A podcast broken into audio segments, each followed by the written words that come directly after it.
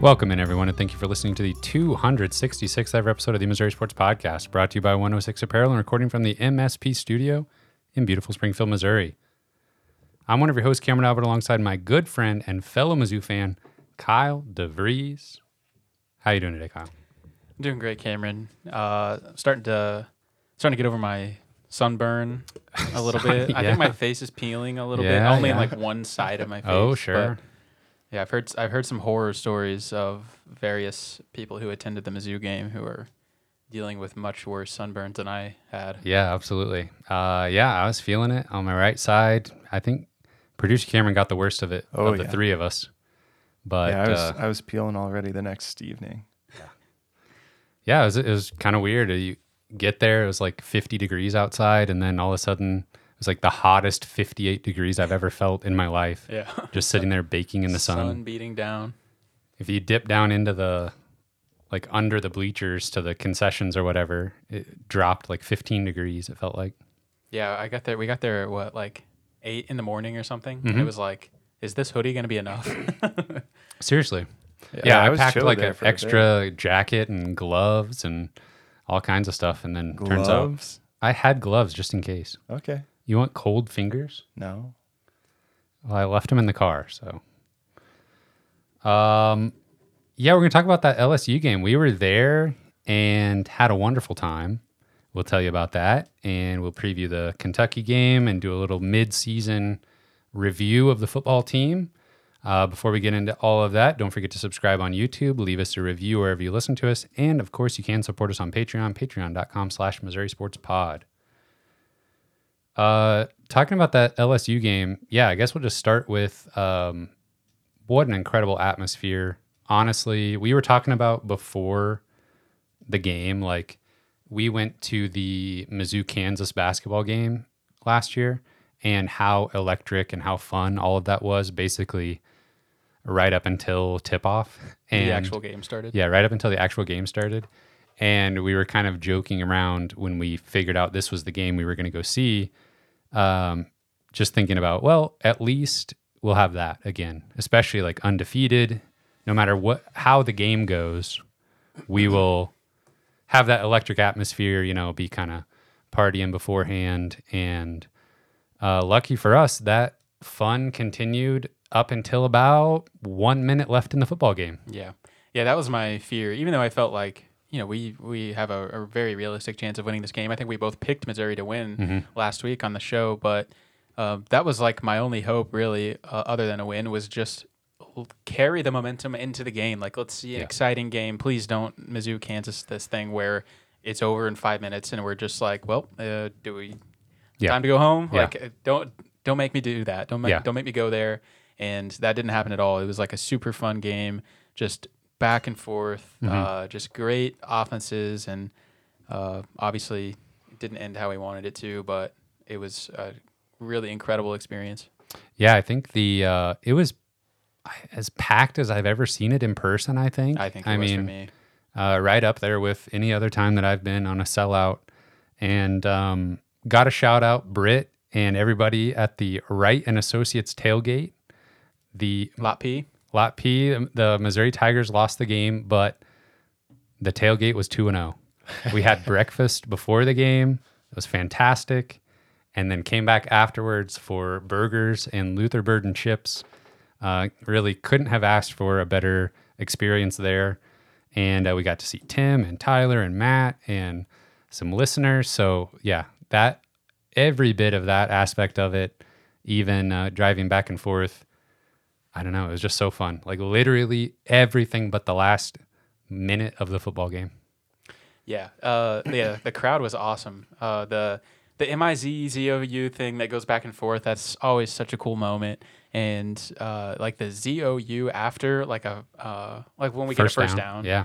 Man, that's loud. Yeah. It's, everybody's ready for it. It was hitting hard. it was hitting for sure. So Hopefully, there was a lot of, not hopefully, but there was a lot of recruits um, there. And hopefully they, you know, just sort of soaked in the uh, the atmosphere and everything because I don't know. If you're telling me we've got like uh, Ryan Wingo and uh, you know a handful of other other uh, big time recruits showing up, that's the atmosphere I want them experiencing. Absolutely. Even with the loss, it was like you just get the vibe like, yeah, it would be fun to play in front of this crowd. Yeah, for sure. And not only that, but uh, Luther Burden in the season he's had, in the game he's had, Brady Cook being from St. Louis, and some of that kind of stuff. Like, yeah, I feel like you you put the talent on display.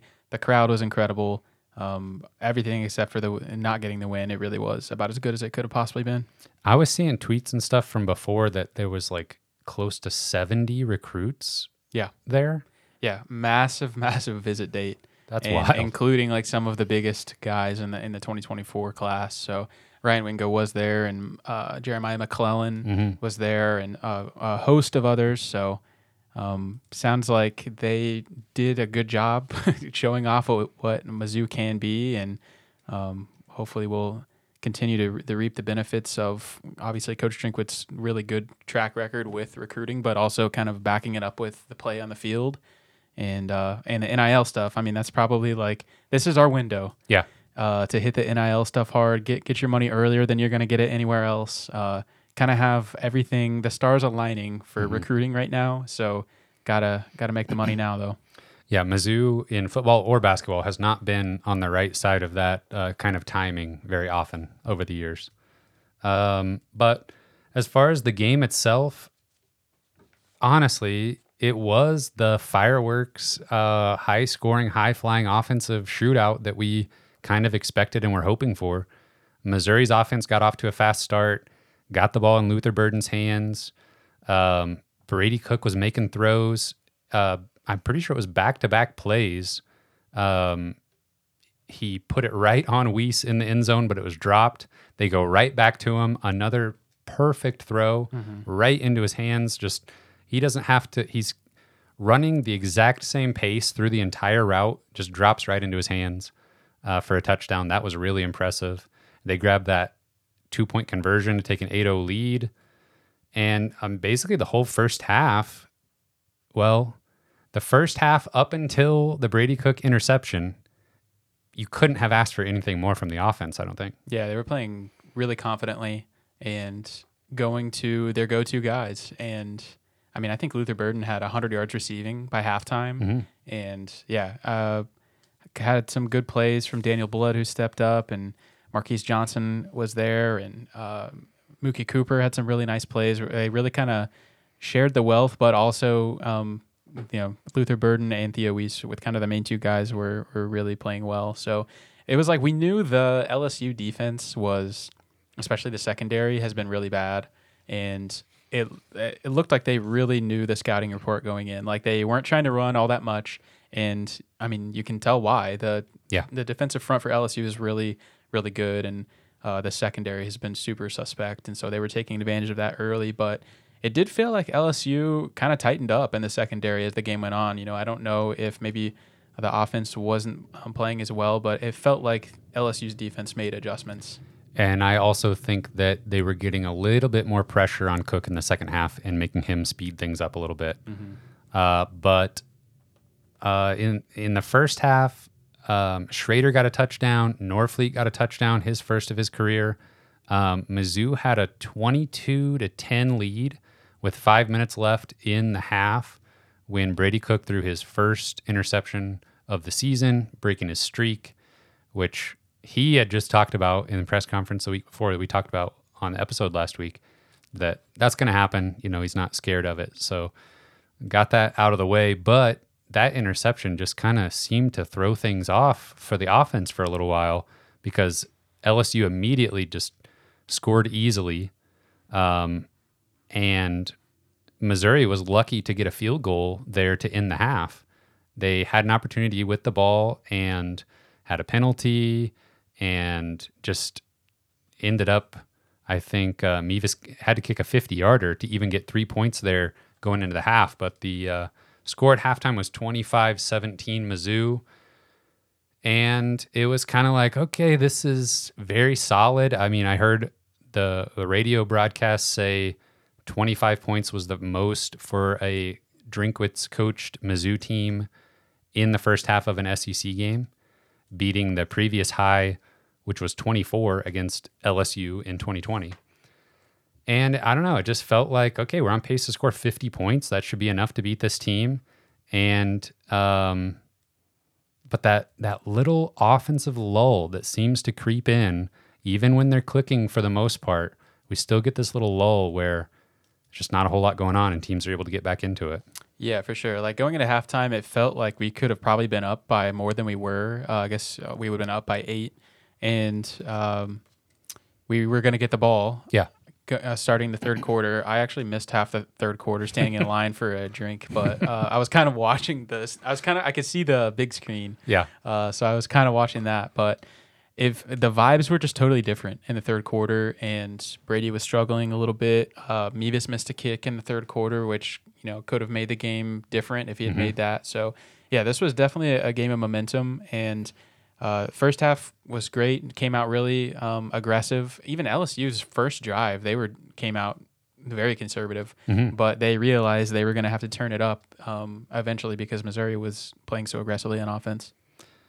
Yeah, uh, that was one thing that surprised us was LSU was pretty committed to running the ball. Um, I forget his name with Diggs. Yeah, uh, consistently throughout the whole game, and Yeah. he was effective. Yeah. Uh, both of those things surprised me. I don't know. They must have seen something in film leading up to this game where they felt a little bit more comfortable challenging Missouri's defense on the ground.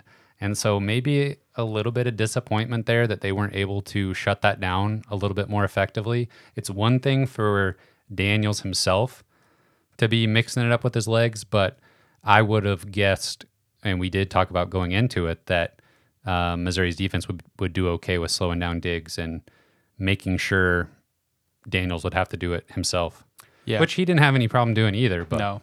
Yeah, uh, I was I was pretty surprised that by that, but you know it makes sense that you know Daniels can't. Well, I was gonna say Daniels can't uh, carry the team by himself, but he definitely can. Uh, I feel like maybe that's something that they identified as a way to just make Daniels even better was just add one more threat to the offense. Like we got to commit to the run game because it, you know, it makes defending the the read option even more difficult. But Daniels just man, we knew. I mean, we talked him up last week. We we knew how good he was coming into the game, and he might have been even better than I thought he was going to be, and was just so consistent. Played through an injury too. Yeah. and man, he's a really great player. Yeah. Um, one thing that kept me optimistic about Missouri's defense throughout the whole game was there were multiple times where LSU got down to into the red zone and they just couldn't quite punch it in at first. And then they were helped by some penalties and um, it was just like kind of messy, multiple trips down close to the goal line for LSU, which I was looking at as kind of a positive that they didn't just punch it in in one play once they got down there. But I think they they got in. Yeah, every time they were kind of in the uh, goal to go situation. Um, Daniels though he was incredible, and the second half was really uh, the J- Jayden Daniels show. There was a, a moment there, like you mentioned, where he was hurt, and the backup quarterback came in for a couple plays. Totally different vibe too. Oh man, I if if Daniels wasn't able to come back in this game, that it would have been smooth sailing for Missouri. I think. Uh, not only was he the one that kept LSU in it, but that other quarterback seemed a little bit lost, and the crowd was hyped. And yeah, uh, yeah, He- yeah. He was not going to get the job done. I don't think. Um, yeah. So with Mizzou's offense a little bit stagnant, uh, Jayden Daniels gave LSU a 27 to 25 lead uh, with that just wide open touchdown pass. Um, I forget his name, the guy that's like leading the country in touchdowns. Brian Thomas. Yes. Um, he caught that one, and then uh, but they Mizzou answered. Schrader got a touchdown to go up 32-27. Then the fourth quarter was Jayden Daniels just making plays. Yeah, Jan- yeah. You thought the second half was, uh, or the third quarter was Jayden Daniels' show. It ramped up even more in the fourth quarter, which is typically what great players do. But man, he was unstoppable in the fourth quarter. So I wrote down here four plays in particular that I called uh, Jayden Daniels heartbreakers, where Missouri's defense was in a good spot and then he just bails out LSU.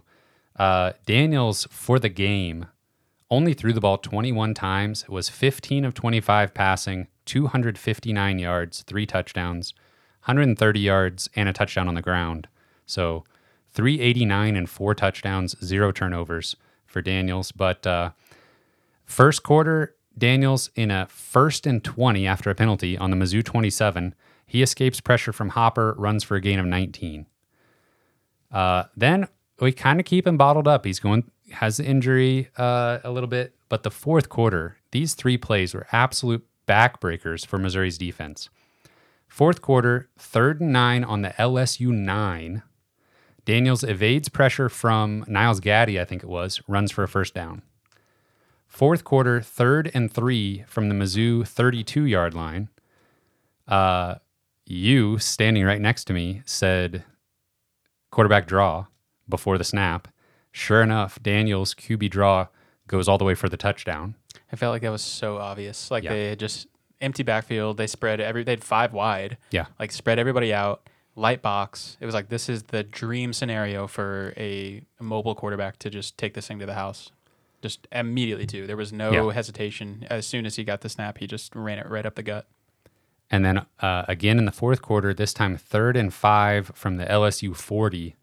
Daniels keeps it, uh, looked like maybe a read option, uh, gains 30 yards. And then the next play is the easiest touchdown pass you've ever seen in your life to uh, Nabers. Yeah. He just Uh, turned it on, and, and Missouri could do nothing to stop him. They were even getting hands on him on some of those runs and just nothing. Right. Yeah. Th- those three plays in particular are so demoralizing. And I was watching some of the highlights back, and that play, the first one you mentioned of the three, where we, yeah, we're like Mm-hmm. Third and nine, Yes, we're way back there. inside of uh, LSU's uh, ten yard line. Yeah. and the defense had been playing pretty well up until that point. I can't remember how we got there. I think we, we had a really good punt or something, Mhm, and mhm. also there was a penalty. So Yeah. it really backed him up and we were in the backfield should have wrapped him up and just he found a way to get out of it and i feel like that's just what makes those players uh, those mobile quarterbacks so dangerous is you know, just having to go back to the line and s- just you know have those fresh set of downs is so demoralizing like Yes. knowing how close you were to just getting the ball back and making a stop and, and i think they drove the entire field and scored i think that was the same drive where he scored on the quarterback draw later Yeah. so it's just so tough to play against players that are that talented, that resilient. Yeah, and I was trying to we'll be jumping around here a little bit, but I was trying to kind of get my thoughts together about the Mizzou defense and their performance. And I don't know, I just couldn't bring myself to be too negative about it because some of these players on this LSU offense are just incredible. And, you know, they go three deep at wide receiver with elite playmakers. And uh, Diggs showed what he could do on the ground. He was very efficient. And, you know, we had drives that ended the way we wanted. Like LSU got into the red zone at one point, and there was a big play from Kris Abrams-Draine batting a ball away where his, he just had his guy locked up, and LSU had to settle for a field goal. They were getting enough wins in a few spots to where I couldn't be too terribly negative. I guess the worst thing for me is the amount of times they kind of got Jayden Daniels off of his read and got him moving around, but then couldn't couldn't really bring him down, couldn't keep him bottled up. Yeah. Yeah, I think it was that- like they needed to get to him quicker. The first guy that got there had to make a play, Yeah. or else it was going to just Yeah, it's like you can't you can't even have like a traditional pass rush against Yeah. a player like this. Like Yeah. you have to just try to keep the edge or just try to keep him, you know, bottled inside with you know, you can't let him get to the sideline, that kind of stuff. So I do feel like, you know, it looked like we had like a pretty good pass rush and then he was like, Okay, thanks. Just I'll step up and uh, run it for ten plus yards and I don't know, man. Like it, you know, we're not we know how we don't have the best depth at defensive line. It looked like those guys maybe got a little fatigued by the end of the game. Um, that depth of LSU maybe took over a little bit at the end because the the fight that they had to put in to score in the first half just it wasn't there. In the second half, they were scoring at will, and um, yeah, I mean no turnovers either. That's just you're you're just never gonna win that game. I think if you don't turn them over at least once, and that just never happened. And that's one thing Missouri's really strugg- struggled with all season. I think they've only turned the ball over four times all season. So yeah. they really needed something to break like that with just how good LSU was the whole game. And you know, I think we kind of talked about that last week in our preview. Was um, that's probably how I see LSU winning this game. Is Missouri's defense is going to be good. They're they're solid, but LSU is going to get theirs. Do we do we think Missouri's offense can can keep pace in a Mm-hmm. shootout? And that's pretty much what happened. They did, and Missouri's offense kept pace for almost the entire game. Yep. Um, yeah, when it came down to the end, um, LSU took a 42 to 39 lead. Uh, Mizzou, Mizzou's offense did wake up uh, a bit. Uh, they scored once in the third and then once more in the fourth. Um, Schrader ended up with three touchdowns on the game, I believe. Um, but LSU goes up 42 39. And then in the ensuing drive for Mizzou, uh, that was the one where Cook hits Wease for a big gain on a screen, first play. Almost get to field goal range in one play. Yes. Yeah, yeah. This was one of those things where they're going back and forth, and it's like both teams just keep scoring so fast. Yeah. There was there was one like probably LSU scored twice with a Mizzou score in the middle where it was just back and forth. Yeah, at this point in the game, I think there's about two minutes left, and there's so much that happened after this. But um, it really did feel like okay, we just got this like 30 yard gain on a screen. We just got to field goal range. Like we almost need to slow the game down so we can just have the ball last and try to score here. Like obviously a field goal ties it, so you were trying to score a touchdown ideally, but um, that's not exactly how this drive went. Yeah. So uh, right after that, they hit Mookie Cooper for nine yards, setting up second and one, or uh, right around midfield, but on LSU side a little bit, I think. Uh, and then we get a snap infraction. Well, before that, pass play from Brady Cook gets batted down at the line. Then on third and one, a snap infraction moves us back five yards. And weirdly, um, not in the post game press conference, but the press conference about Kentucky, Coach Drink was asked about that play. And uh, because another thing in this game was the refs kept calling, uh, what's the Disconcerting, disconcerting signals. signals. And on the uh, in the stadium, we couldn't quite hear it, or at least I couldn't. And I didn't make it out every time, but eventually I I heard them say, "Defender clapped while the offense was set." That's what they said every time. And I went back and I did see uh, that happening. The. LSU players doing that. no, no, no, no. When they called it uh, both ways, I saw what they were talking about. Mm-hmm. Okay. It just never would have occurred to me that that would be a, a penalty. I don't think I've ever heard of that penalty in my life. Yeah, one in particular on Mizzou, like Rakestraw, you clearly see him clapping at trying to get. It looked like he was trying to get another defender's attention to be like, and then he Oh. like points something out or whatever. Interesting. But yeah, I mean, they're using the the offenses are using the clap for their cadence and everything. Yeah, I mean Brady Cook does it on just about every play. Right. So Drinkwitz was asked uh, with those disconcerting signals called and the uh, you know snap infraction. Did did Connor Tollison say if there was anything like that going on?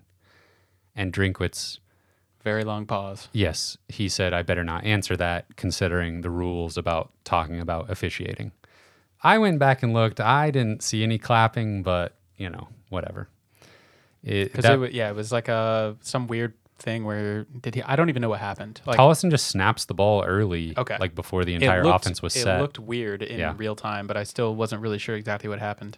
So that backs up Missouri five yards. Then the next play, Brady Cook does not notice the LSU defender coming around his blind side and gets stripped. Missouri takes over, or not takes over, but they they get on the ball, and that brings up fourth and thirty or something. Fourth and Thirty-two. yeah, Yeah, like I just want to pause here for a second because it feels like there was so, like I said, there was so much that happened after this that I feel like I forget how close we really were to the end of the game at that moment, mm-hmm. where it was third and one or second and one or whatever it was. We had one yard to go, basically in field goal range, where you know we have the ability to kind of control our destiny. And th- probably the worst thing that's happening in most cases is we're just kicking a field goal. If Connor Tollison just doesn't have a snap infraction on third and one, like who knows what happens in that game? And I would pay a lot of money to be able to go back in another dimension and find out. but it's uh, it's so demoralizing knowing uh, how truly close we were to tying this game up, or maybe even winning it on that drive. And yet there was so much that happened after it um, because of the mistakes that were made. So on fourth and 32, even the third and six, you'd like to have you Yeah, know, a couple that. retries at that one. Sure. Um, producer Cameron and I were on second and one and third and one. We were just like begging them to just run the ball and get a first down. Yeah. And but Don't uh, get cute. Yeah. Um. So fourth and thirty-two, they try a play a hook and ladder play uh, to Wease that gets them a chunk and makes it a little bit more manageable for the defense. But Yeah. gets uh, LSU out of field goal range whenever Yeah. they get the ball back. and that looking at what happened, that looked like that was goal number one was let's just try to get a chunk here and get them out of field goal range. If something happens and we're able to get the first down, incredible.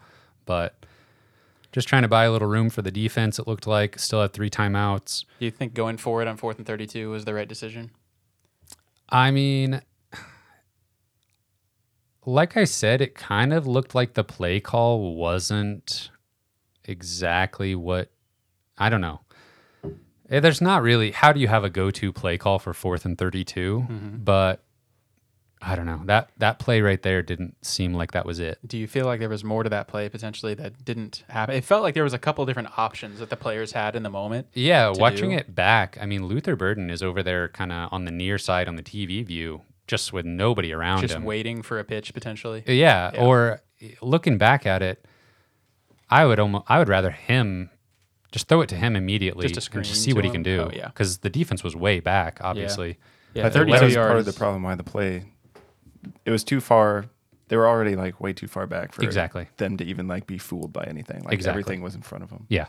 So uh, yeah, you might as well just throw it to Luther and see what he can do. Yeah.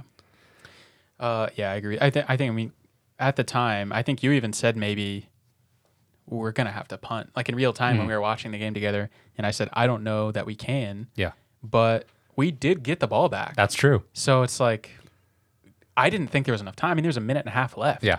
Like I honestly thought if we give LSU the ball here, they can probably take a knee, but that was not the case. Yeah, I mean, three timeouts. They had to get a first down, and LSU gets the ball back and doesn't get a first down. Uh, I think. Let's see here. Yeah, they run it uh, with Diggs twice and Daniels once, And, that's when Daniels like fumbles it. Yes. Oh, I actually kind of forgot about that a little bit. That was yeah, another felt moment. like there was so like there were so many chances where it was like it was they were almost opening the door for something just absolutely insane to happen. Oh, the hope that that inspired in that stadium for a split second was something else. Uh, I will literally never forget the "Oh my god" that you let out like whenever he fumbled it. Like just kind of like did the ball hit the ground? Yeah. it it, It it was looked- a legitimate fumble. it looked like that was gonna get like it was happening. He- we, yes. The miracle was gonna happen, but of course it just lands just you know five feet away from him. Yeah, right back up in his hands. just goes and picks it up. Oh That I mean, that would have erased like five years of like Yeah. just horrible luck. And in, in that moment, if somehow Darius Robinson, because I think he's the one Yes. that was putting pressure on him. Yes. If somehow he ends up with that ball, Yeah, and 'cause we he- win the game, Yeah, well, let me let me that's look. the most improbable thing that could ever happen. That was second and eight, under a minute left, fifty something seconds left, and that's all. Every eh, like everybody in the stadium just going, okay, what could possibly happen here? They're in the shotgun. Maybe they fumble the snap. Maybe it's a bad snap. Snap it over his head. Give please let a miracle Anything. happen. And then when he loses the ball, it's like it's happening. Yeah. No, a tease. couldn't be, couldn't be. Uh, yeah, he gets the ball back, but then he then they have to punt. Missouri's going to get the ball back. Very little time left, no timeouts, but we're going to get the ball back. Was this the greatest punt of all the time? The greatest punt of all time. He sends it out of bounds where nobody can return it, and it goes out of bounds at like the Missouri five yard line.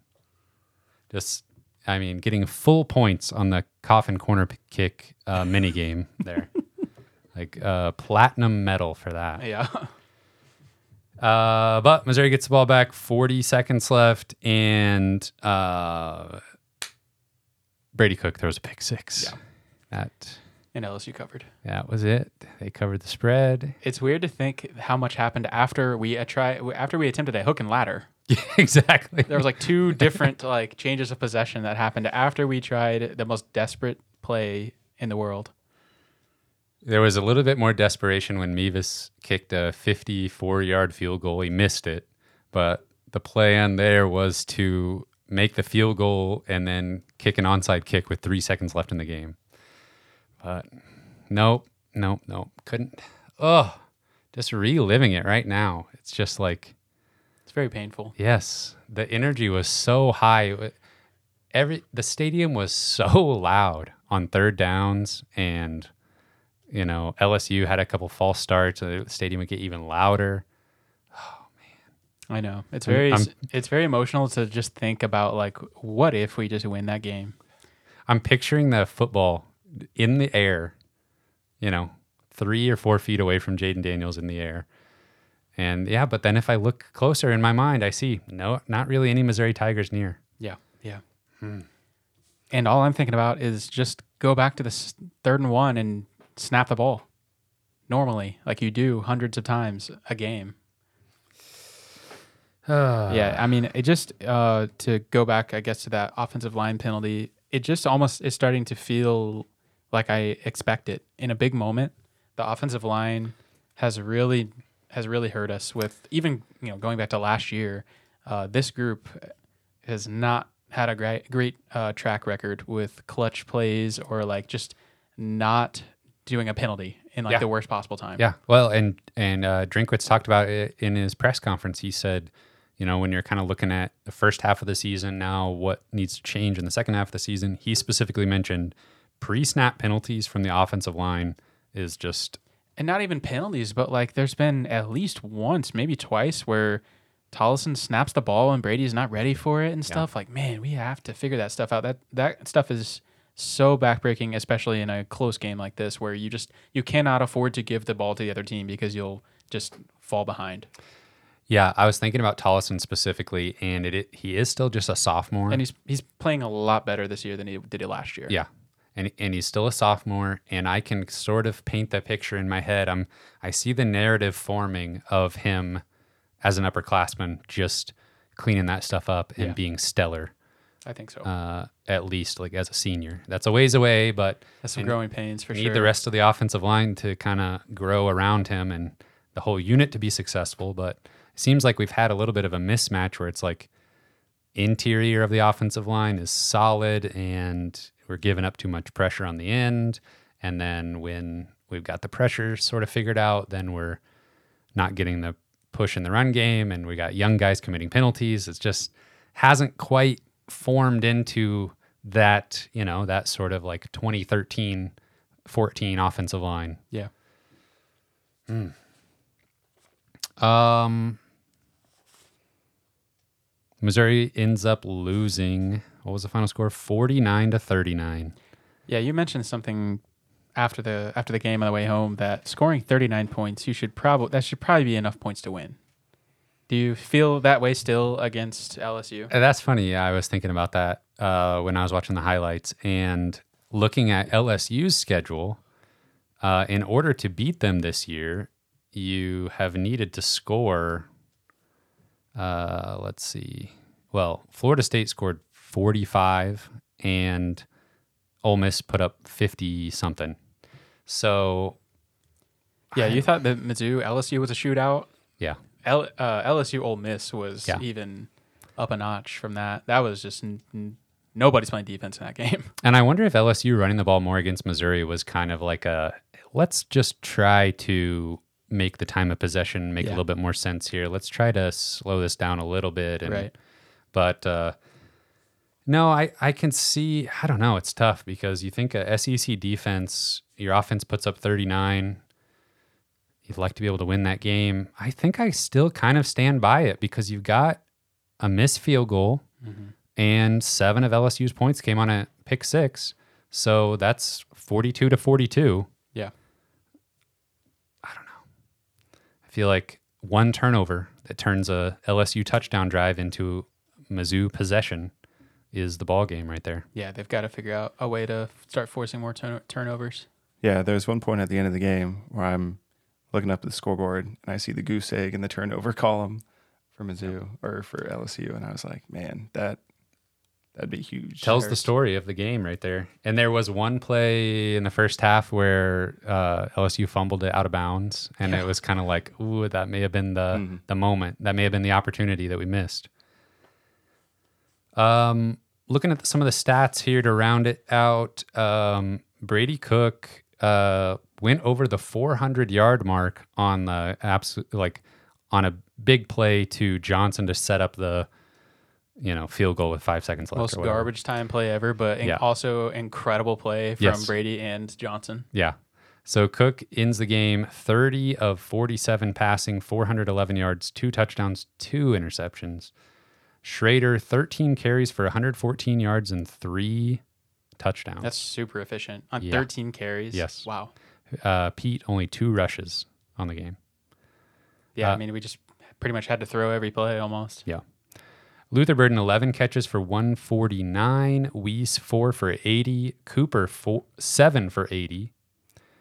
Uh, really, yeah, the offense was clicking for the most part. You got uh, Malik Nabers stats by any chance? Uh, yeah. Malik Nabers, six catches, 146 yards, and a touchdown. It was pretty awesome to see him and Burden going back and forth. Yes. Those guys are two, if not two of the the best wide receivers in the country, if not the best two. Yeah. Uh, both of them got to be top five. Yeah. I know there's a lot of guys putting up numbers this year, but Those guys will both have long NFL careers, I believe. Um, looking at some stats, uh, Brady Cook is now fifth in the country in passing yards. Wow. Luther Burden first in receiving yards. And they got off to a very slow start. Even maybe they were playing checkers or they were playing chess, I guess. So they kind of took those first two games pretty slow. Mm-hmm. If they had the, the foot on the gas pedal, man, Yeah. Was there any point in the LSU game where he felt like the offense needed to press down on the pedal a little harder and didn't? It really. I don't know. I, I mean, it really. I, I don't. I did not get the feeling like we're just trying to get out of this game and Yeah. you know, run the run down the clock, kind of like they did against like Middle Tennessee State. It was like, all right, we got the lead. Let's just get out of here. Mhm. Um, I did not get that feeling as much against LSU. I genuinely felt like they were playing pretty aggressive the whole game, and uh, I think LSU just made adjustments. Yeah. And uh, and then Missouri, I think, countered, punched again, and and made adjustments in the fourth quarter, but just couldn't get it done. Um, Coach Drinkwitz talked about, uh, or one of the things he said uh, this week in his press conference was he said every team in the East is still on the schedule. So that's perfect segue into Kentucky, the first SEC. No, Vanderbilt's in the East. Uh, the rest of the East teams are still on the schedule. Um, and Drink talked about those pre snap penalties. He talked about unsportsmanlike penalties on the defense being an issue. And yeah, that was a huge thing in this game with uh, Walker getting ejected for two separate unsportsmanlike conduct penalties. Yeah, we uh, the referee ran over to Coach Drinkwitz after he got the second one, and on the hot mic, like he forgot to turn his microphone off, and you could hear him say something about him spitting on a guy. And Coach Drinkwitz just did not fight it at all. He just immediately was just like threw up his hands, like in frustration with his own player, Yeah. because there's just nothing like you can say about that if that's No. really what happened. Yeah. Yeah. He said in the press conference, just like gen- sort of generically, like, we expect better. That's not how we play.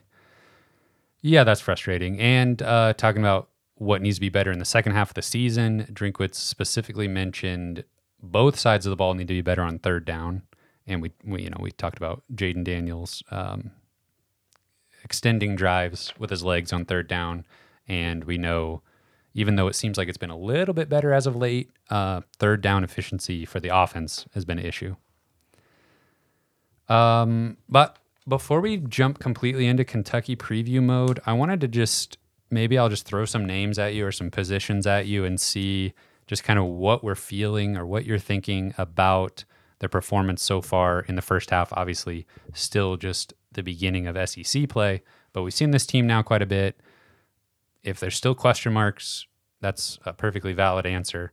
But um, how are you feeling generally about uh, just some names here that we don't talk about as much, like on the defensive line? Um, Jernigan, Landry, Realus George, Kristian Williams, that interior of the defensive line. We feeling good about that? I feel like they're going to be tested more, especially in the running game, as we get further into SEC play, starting this week against Kentucky. Yeah, I think on a macro level, I think you have to be pretty happy with how the team's playing in general. And I think we knew that even bringing back a lot of the defense from last year, we were probably going to see some regression happen. Uh, we, you know, losing uh, Isaiah McGuire and, and Coleman were absolutely massive losses to the defensive line. And whenever you, whenever your defensive line is not as good, it just affects the whole defense, maybe more so than any other singular position on the defense, in my opinion. And so I think we're seeing that a little bit. I, obviously, we knew the defensive line was not going to was not going to be as good, but for the most part, I think they're playing pretty well. Um, I think having Robinson on the outside is you know not is less than ideal, and but I still think he's playing pretty well.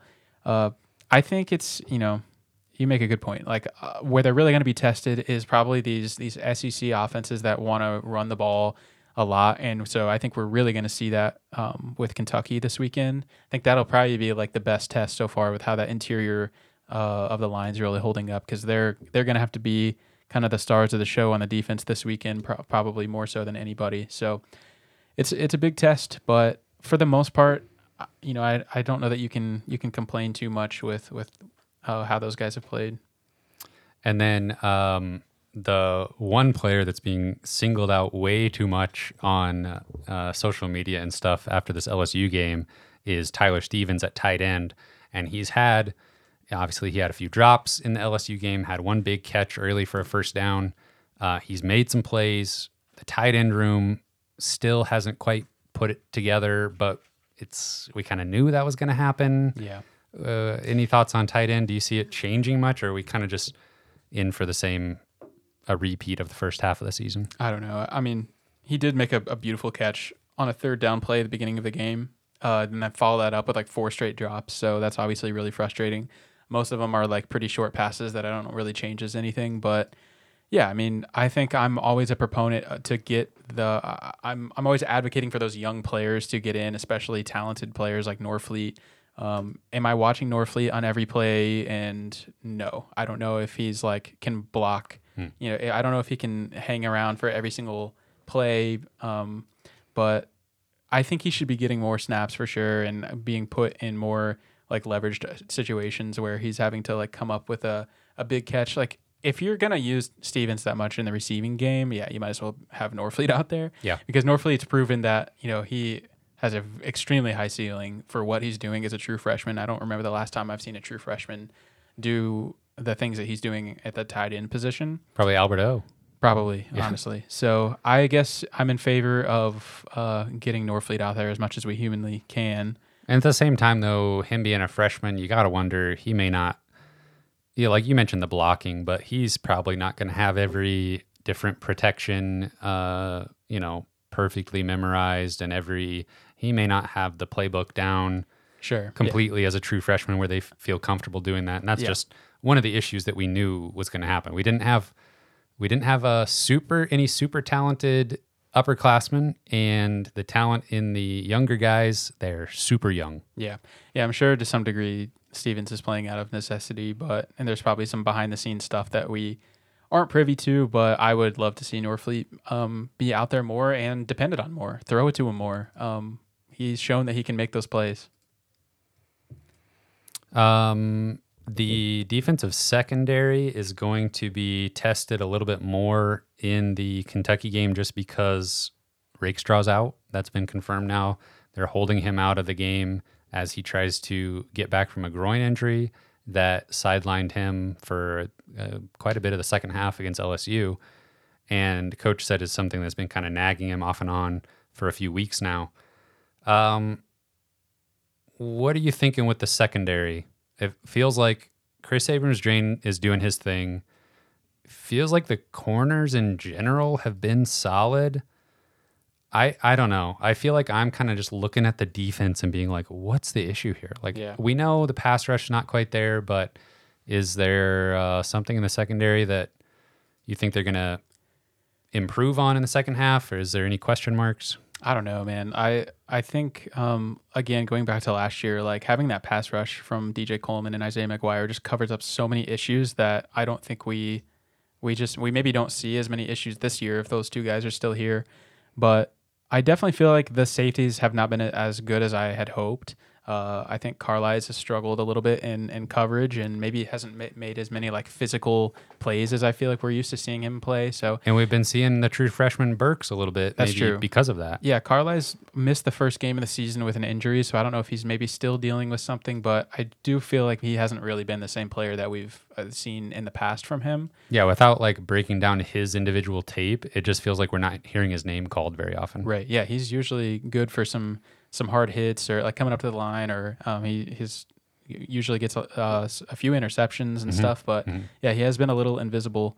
Um, I think this the transfer from Florida Johnson has you know we haven't seen a whole lot of him coming up and making plays either. So um, yeah, I, I kind of feel like the secondary has a lot of room to improve. The like you mentioned the injuries with the cornerbacks, but I don't think that that's been the issue as much. So I, I definitely would like to see the, the safety step up a little bit. And then I feel like we've talked about uh, quarterback and receiver enough the last few weeks that we don't need to necessarily do a whole uh, uh, breakdown of that. But I will mention if you just take their stats from the first half of the season and double it, uh, Brady Cook would be sitting at 3,758 total yards, 32 touchdowns, and now four interceptions. Yeah, I think we'll take that 10 out of 10 times. Luther Burden, if you double his stats, 108 receptions, 1,586 yards, and 10 touchdowns. Yeah, I mean, I, we're talking Mizzou records for, especially for Burden, if he's gonna keep the pace that he's been going at, like for really all of those categories, like receptions, yards, touchdowns. He's he's doing incredible stuff. That combo, just knowing, you know, like Mizzou fandom can just sleep easy knowing that combination is back next year, Yeah. no matter what happens in the second half. Yeah, that's pretty awesome. And then uh, Schrader, to his credit, uh, he's on pace for over a thousand yards and 12 touchdowns uh, on the ground. So that's uh, That's what happens when you get the ball 20 times a game. yeah, I yeah, guess. So. I'm just kidding. He's he's been awesome. Um. All right, now moving on to Kentucky properly. Um, Kentucky ranked 24th in the AP poll. Missouri drops out, but I think they're number one receiving votes team. British Cameron, you okay? I don't think the listeners can hear you coughing. I shouldn't have said anything. Uh, we, we are genuinely concerned about your health. Yeah, I'm fine. Thank you. I was gonna ignore it, but then I was like, "What if this is an actual medical emergency?" Um, Kentucky was five and zero on the season with wins over Ball State, Eastern Kentucky, Akron, Vanderbilt, and Florida, before losing to Georgia last week, fifty-one to thirteen. Yeah, Kentucky has been a very difficult team for me, at least, to predict what they're going to do because, uh, you know, they get the, the big transfer in the offseason and with Devin Leary. They have the offensive coordinator, uh, Liam Coen, come back after spending a year with the Rams. And, you know, he was really good when he was at Kentucky um, in the past. So they kind of have these things really going for them in the offseason. Uh, their offensive line should be better, all this stuff. And then they start off the season uh, pretty pretty bad. Like they have some very very beatable opponents that they seem to kind of struggle with. Uh, and then they kind of so I was putting the fraudulent tag on them and stuff and pick them and stuff, and then uh, they just were proving me wrong. They start they beat Florida and they're five and zero going into Georgia game, and then so I like I start changing my tune a little bit. I and I think I said last week that they would probably not beat Georgia, but they will cover, and they just get blown out. Yeah. Well, So- and I picked them to win outright. So Yeah, yeah. So they have uh, they've been a little bit of a confusing team so far in uh, trying to predict what they're going to do. Yeah, and I was I've been kind of on the Kentucky is good bandwagon uh, with Coen coming back, and you know with Leary being a one of the top transfer quarterbacks in the country last offseason, He's played a lot of football. and their defense is like borderline top ten, top fifteen defense in the country. Um, I really thought they, uh, you know, I was for Pick'em, I'm trying to get He the really upset thought they were going to win the Natty. trying to get year. the upset points, but uh, uh, I really thought they'd be way more competitive against Georgia. Yeah. because Georgia's been like starting slow in a lot of these games For and sure. needing to mount a little bit of a comeback or kind of p- turn on the gas late. yeah, And I thought that would play right into Kentucky's hands of just yeah, maybe getting a lead early and then uh, grinding the game to an end. But yeah. But Georgia came out swinging, and I don't think uh, they have really done that very much this season. Yeah, no, that's definitely true. Uh, Georgia played by far their best game of the year. Um, looking at, I was looking at Kentucky's win over Florida. They just put it on Florida early, jumped out to a 16-0 lead in the first quarter, and they were able to just coast off of that um, because of their defense and their running game. Uh, Leary only threw the ball 19 times for 69 yards in that game. Yeah, I mean, I think that's the worst possible thing that can happen when you're playing Kentucky. That's what that's what they want to do is just grind away the win, get up early, and kind of game script you to death. Mm-hmm. And that's what they did against Florida. And we just, I, I don't know, man. We cannot afford to let that happen on Saturday. But if they could design a win, that's exactly how they want to do it. So then they play Georgia, and in that game, Carson Beck just is throwing it all over the field. He he's 28 of 35 passing for 389 and four touchdowns in that game. Yeah, and then like I said, basically exact opposite, where Kentucky now has to throw the ball to stay in the game, and yeah. it's that's like the worst thing that could happen. So yes. Missouri really needs to be aggressive, like they were against LSU. Like if if Missouri does exactly what they did in the first half against LSU, like get up by a couple scores, like I don't think Kentucky's coming back. Yeah. I don't think they are built to throw the ball around and uh, make big plays consistently and stuff through the air. So that will be uh, the, the, nightmare scenario for Kentucky if they have to try and claw back in the game against Missouri. And for better or worse, Missouri kind of wants to get a lead and then speed the game up and get the game over with as quickly as possible. Now, they haven't exactly done that super well, yeah, but they've tried. We don't always know if that's the best strategy uh, for this Missouri team, but, but that's what they want to do. Yes, exactly. Um, yeah, Devin Leary obviously transfers over from NC State, and uh, he was actually recruited to NC State by Coach Drinkwitz. He was asked about that in the press conference, and uh, didn't want to talk about it too much since they're playing him, but uh, that's just weird how long ago that was. Mm-hmm. um, he's only completing 55% of his passes this year for 7.5 yards per attempt, 12 touchdowns, five interceptions. Yeah, he's really been pretty unremarkable. Totally pedestrian. Very pedestrian. Uh, maybe would you say mediocre even? Yeah, mid. Mid. He's been very mid. Uh, it's like yeah, he's very experienced. He's very smart. He's going to make the right decision a lot of the times, but he really has not been explosive this year. And it just I don't know. I'm not that scared of him uh, uh, with not our scared. secondary. Me too. Um, I think we're gonna. Th- like, this is the weird thing about this game is like all the matchup stuff seems like it favors us, but I know better based on how this game has gone in the past, to where something's something's gonna go awry, and it's gonna be close or something. Absolutely, this is a one possession game. Yes. Uh, yeah, Devin Leary does not scare me. He played his best football two years ago mm-hmm. for NC State. Um, He's washed up. That's washed. What, that's what you're saying. Yeah, basically. However, who does scare me is Ray Davis. Holy crap! he, uh, you know, one of the reasons they were able to be so successful um, putting the game away against Florida is they just handed it to him a ton. Uh, the team ran the ball 36 times in the game against Florida for 329 yards.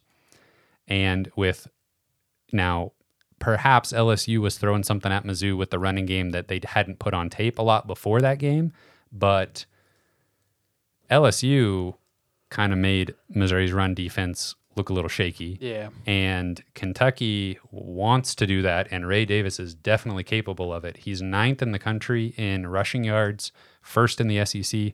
Schrader's second in the SEC, by the way. Yeah.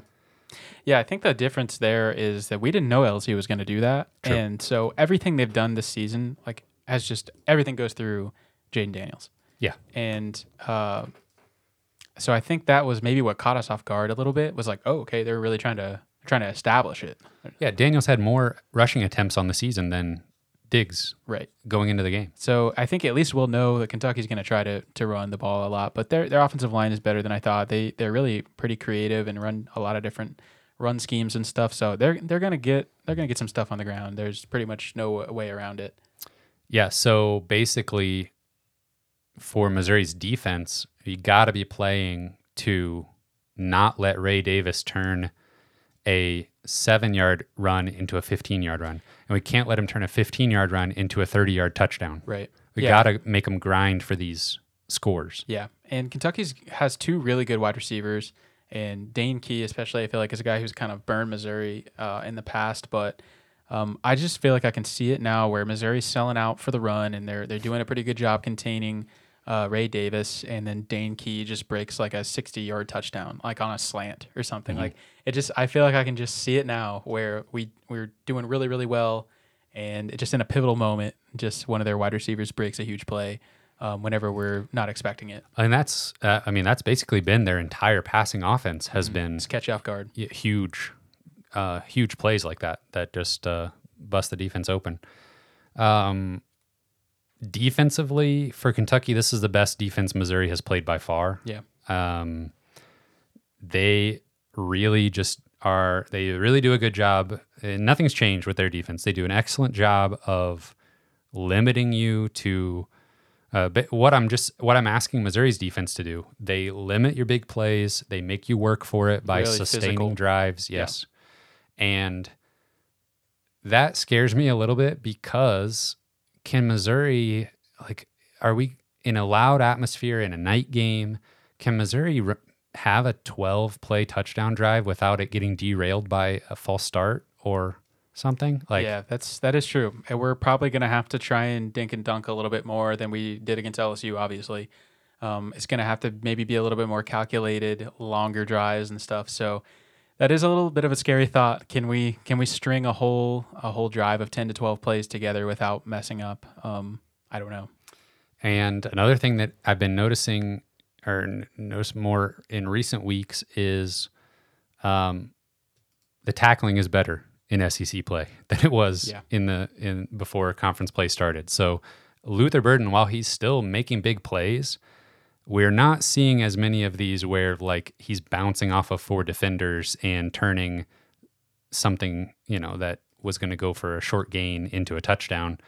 Now, I think he can still do that against SEC opponents. It's just going to be less often. Yeah. So I think he's actually due to break a tackle and take a slant to the house or something big, uh, game changing play. Teams, the last couple games, teams have been doing a pretty good job of keeping him out of the end zone. So I don't know. I look for maybe a little bit of, uh, it sounds weird to call it a bounce back game because he's leading the country in re- receiving yards, but it's like s more of these touches should be turning into points Yeah. directly from him. Yep. We uh, he has what five straight games with hundred yards receiving. Yeah. And I mean that's getting pretty close to Danario Alexander's His- sixth game. Yes, his the record for consecutive hundred yard receiving games is six from Alexander. That's a tough matchup to get 100 yard receiving against, though, True. Kentucky. So Yeah. that's the meta game to watch for. Can he get 100 yard receiving? Keep the record going. Uh overall, you think how much success Missouri's offense going to have? I think they'll. I think they'll be okay. Uh, it's not LSU's secondary, but um, you know Missouri's really balanced. They have a lot of options. Um, Cody Schrader apparently has a quad injury, so I don't know if he's going to be at full strength too. So that's something to keep an eye on.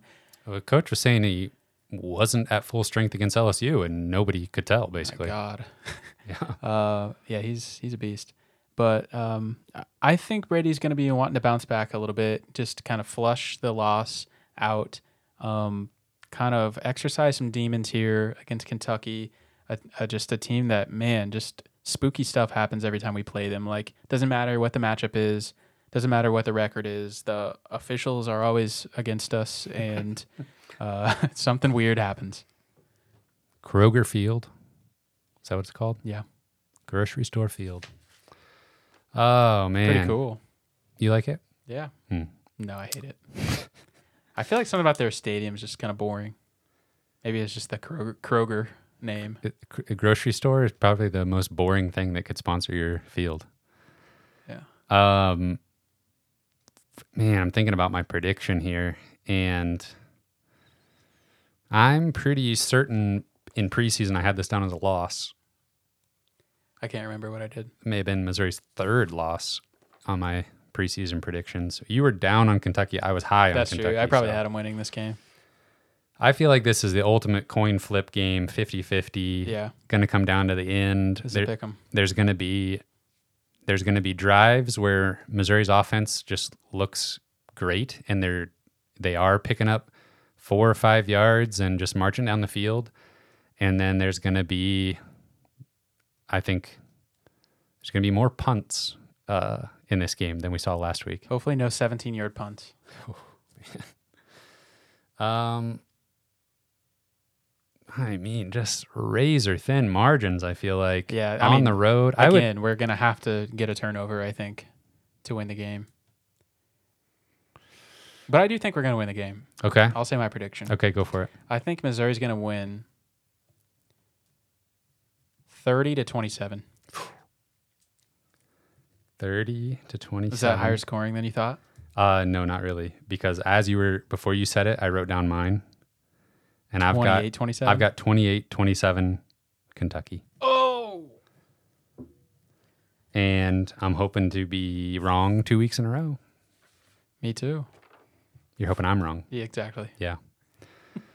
uh, no, that feels like it. Like I would be willing to say you're playing to 30. Team gets 30, Yeah. they win. Yeah, let me tell you, Cameron, this game is large. Yeah. This game is very, very important. And I don't know that if you lose this game, it's like the end of the world or anything like that, but it's about as close as you can get to that in football terms, probably. Like, it's just, man, Missouri has to do something to be willing to get up to that second place spot or even give themselves a chance to win the East. Like, I don't think that's happening the way Georgia played last week, but uh, you got to give yourself the chance to to be there, and there's just no chance if you're losing this game. Producer Cameron, can you find me a, a spread for Mizzou, Kentucky? Um, yeah, lose to Kentucky. I mean, in theory, lose to Kentucky, beat South Carolina, lose to Georgia, lose to Tennessee, beat Florida, beat Arkansas. You're eight and four. So So this is potentially the the difference between a good and special season. yeah, Would you say nine wins is a special season? I feel like it's like begging for some other fan base to clown on us by me saying like, well, yeah, considering recent history and uh, you know we're talking about Missouri. I would say probably not. Ten wins special season. Yeah, Ten wins. You're looking at potentially playing in Atlanta. yeah, Uh, and uh, maybe a whatever they call it, New nine Year wi- New nine- Year's Six yeah, bowl. Nine wins and a second place finish in the East. That's a great season. Yeah, I'm with you. Probably not special. Eight wins, that's good and solid and really Probably what things we should moving in a positive direction. And really what- something to build on. What we should hope for every season. I would agree with that. The line is Kentucky by two and a half. Oh well, we're Wow. all right around that uh, number. I got I got What? Missouri losing but covering. Oh, you're right. Right. Oh man, it's going to be a very close coin flip type game, but it is it is If it's if it's a blowout, who wins? Missouri. Think so? I do think so. If it's a blowout, Kentucky's offense can't get anything going, and it's a blowout like thirty-five to thirteen or something. That kind of blowout. I like that. I agree. Missouri gets up early. Kentucky's all out of sorts. They got to try to throw the ball. They mm-hmm. don't want to do that. Mm-hmm. Missouri's able to coast a little bit. They score a couple touchdowns in the second half, put it away for good. I would be very, very happy if that happened. Yeah. If that happens, like halftime scores like 21 to 7 or something. Oof. I could, that's a, you know, I'm seeing it. I'm seeing it. Okay. It's a possible future for us. That's, yeah. But uh, I feel like there's a lot of possible futures where Kentucky wins it by a field goal or less. They just they just eke it out. I don't think I can handle it Mm. if that happens. Well, the one I'm thing I'll say, th- these Eli Drinkwitz teams, they bounce back from losses pretty well. They they don't get too down about it, and the things we've been hearing about, uh, hearing from the players in the press conferences and stuff. Darius Robinson was talking about how they feel like they're more together than ever, and Drinkwitz was talking about that.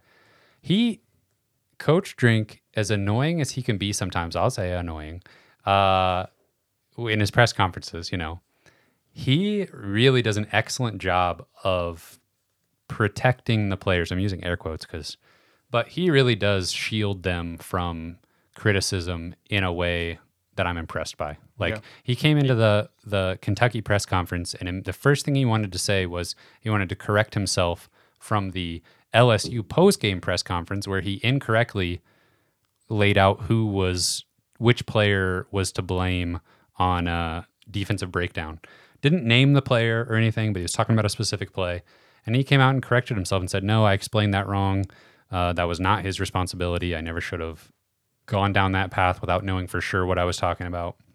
And obviously, we know about how he has handled um, Brady Cook and stuff, but I don't know. That's, That's the kind of that's the kind of coach that we may not see it. We may get annoyed by some of the answers from some, uh, from time to time, but that's the kind of coach that I think the players can really Yeah. rally behind and hold themselves accountable because the coach is doing that publicly. Yeah. you know, on Yeah, behalf he- of the team. He consistently accepts responsibility Mm-hmm. and burps a lot. That is, I'm you a know, connoisseur of cinnamon rolls. you know, Diet Coke and cinnamon rolls will do that to you. It's a great combo. Yeah. um, all right, it's gonna be a close game. We got any other close games this week? You ready to pick the rest of SEC games? There's a few. Let's do it. I did bad last week. Did you? Yeah. Nebraska coming up with a big win Yeah. Yeah. Last last week. Never saw it coming. Well, never You never do. uh, alrighty. Recapping last week, Cameron got two points. Oh, Kyle got four. I got five, and the guest pickers got four. oh, I thought that was about to jump up to six. Mm. No.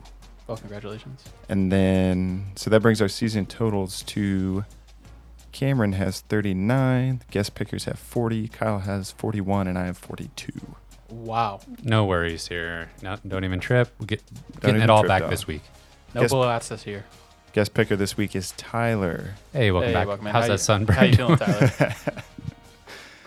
First up is number one Georgia at Vanderbilt. Georgia is a 31 and a half point favorite. Georgia. Georgia. Georgia. Georgia has a pretty easy schedule, Yeah. all things considered. Until They play Mizzou comes Mizzou. to town. Mm-hmm. Next up is Arkansas at number 11 Alabama. Alabama is a 19 and a half point favorite. I'm not going to say Alabama by a million because I don't know. It feels like Arkansas hangs around a little bit more than they deserve to do in some of these games. Three I'll- point game with LSU early Yeah. in the season. That's it's annoying. Yeah. Uh, yeah. Yeah, I'll, give me Bama. I'll take Alabama. Alabama all around. Next game is Florida at South Carolina. South Carolina is a two and a half point favorite. Um, what's my narrative here? Uh, You're anti-Florida. yes. South Carolina wins this. Give me Florida. Spencer Rattler does enough. Florida fraudulent. Uh, yeah, I'll go South Carolina. And Tyler takes Florida. Ooh, I like that. two v two. hmm Texas A&M at number 19 Tennessee. Tennessee is a three and a half point favorite. I feel like I keep wanting to pick A and M. Give me A&M. A- A&M. Anemone. Oh yeah, I picked them against Alabama. Alabama. Yeah. Where, uh, this is at Tennessee.